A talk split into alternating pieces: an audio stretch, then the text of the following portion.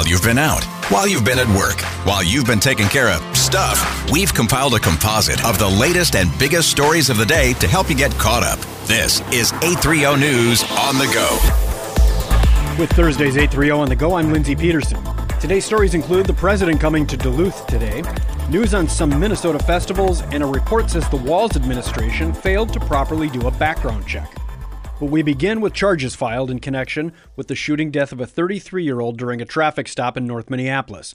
WCCO's Steve Simpson begins our coverage. Hennepin County Attorney Mary Moriarty announcing the trooper Ryan Londregan is facing second degree unintentional murder, first degree assault, and second degree manslaughter in the killing of Ricky Cobb, who was pulled over and then tried to flee from troopers on Interstate 94 near Lowry last July.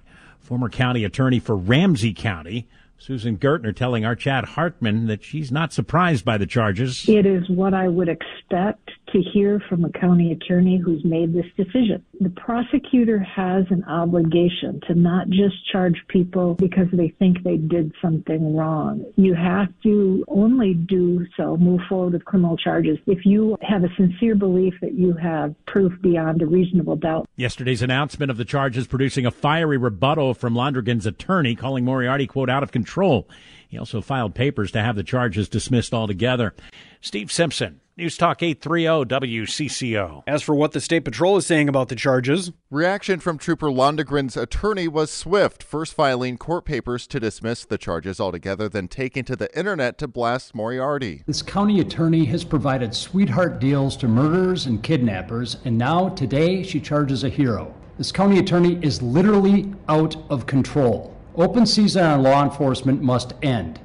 And it's going to end with this case. Defense attorney Chris Madel. Meanwhile, former Ramsey County attorney Susan Gaertner tells Chad Hartman that there's a high bar for proving unintentional second degree murder. First of all, they have to prove that the officer had caused the death of Ricky Cobb, that he uh, did so not intending to, but that that death was a result of committing a felony assault with a firearm. As for those questioning the validity of the charges, Gaertner says there are clear laws about when officers are allowed to shoot. Resisting arrest or not following direction, that is not does not lead to uh, a right for a police officer to use deadly force.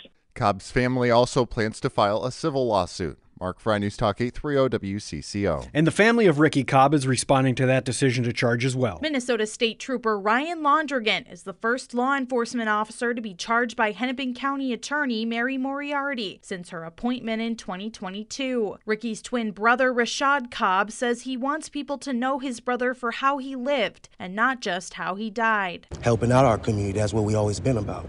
You know, so if you think about an angel in a human form, that was my brother. Nyra Fields Miller, Cobb's mother, says she's still at a loss for words, but hopes this trial will bring her family some justice. I just miss him every day.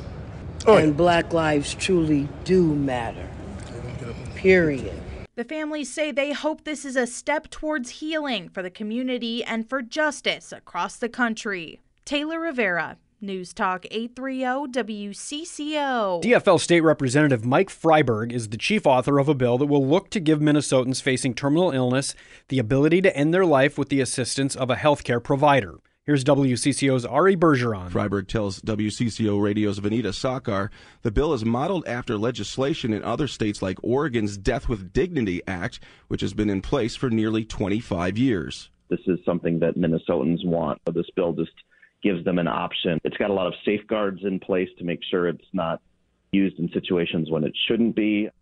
One safeguard is ensuring the person asking for end of life care is of sound mind and has a terminal illness that would result in six months or less. Police now say the driver who crashed into a stalled car in Lake Elmo last Saturday, killing a five year old St. Paul girl, may have been under the influence of alcohol. So far, charges have not yet been filed in the crash that killed Morgan Peterson.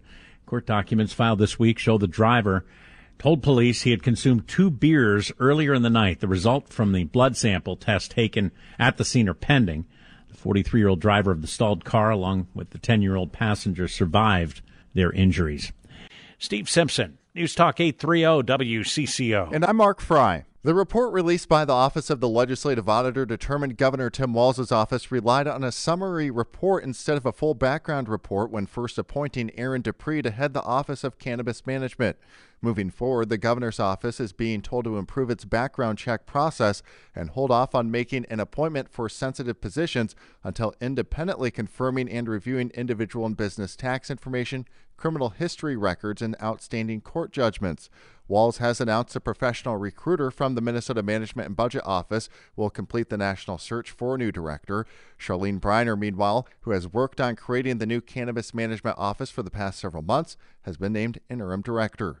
Mark Fry, News Talk 830 WCCO. Air Force One landed in Duluth today, with President Biden greeted by governors of both Minnesota and Wisconsin, along with other elected officials. The president visits Superior as a major bridge project for the northern Wisconsin city has received a significant boost from the bipartisan infrastructure law. White House Press Secretary Karine Jean Pierre says while there, he'll talk about Bidenomics and he's going to continue to talk about investing in America, what he's doing to make make Americans' lives a little little bit more easier, right? A little, giving them a little bit more breathing room. This is Mr. Biden's second time visiting Superior as president. Along with talking about the government's billion dollar investment into the Blatnik Bridge replacement project, Wisconsin is also considered a swing state in this year's election.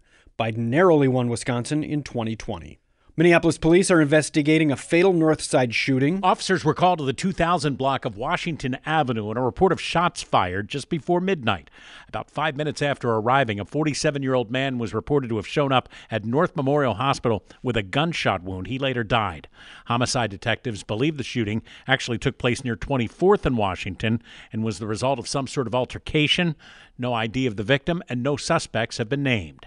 Steve Simpson, News Talk 830 WCCO. The 138th St. Paul Winter Carnival begins today. Yeah, the temperature's in the 30s, but that should actually be a bonus for this year's event. Carnival spokeswoman Lisa Jacobson. The weather is amazing, and we hope that everybody comes down here. Last year was so cold, um, we felt it every day. So we're just really excited for crowds. Warmer weather could lead to bigger profits. Many of the businesses here love when the winter carnival is happening, right? The hotels, the um, the restaurants and bars are packed. And, and it's 10 days. And this year's marquee event is something a little different. We have the Hammernix Flooring Solutions Entertainment Chalet. It is a heated tent right in the middle of Rice Park where all of the action's going to be. Ari Bergeron, News Talk 830 WCCO. The city of Minneapolis is looking for proposals for this year's Open Streets events. Open Streets Minneapolis is returning with five events this year after the city ended its longtime partnership with Our Streets Minneapolis. City Operations Officer Margaret Anderson Kelleher each of these RFPs for specific streets really, I think, can have more of the stamp of uh, and flavor of the community inserted into what has been a really beloved program. Anderson Kelleher says that the city is willing to commit $50,000 per event. We're open to how that $50,000 within the public purpose will be spent. The city is also providing in kind services such as trash collection, traffic control, and police officers where needed.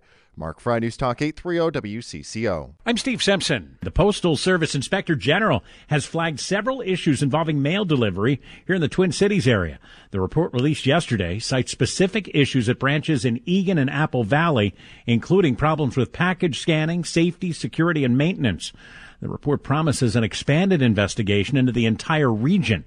Many residents have complained for months about delivery issues, which affected critical packages containing prescription drugs and checks.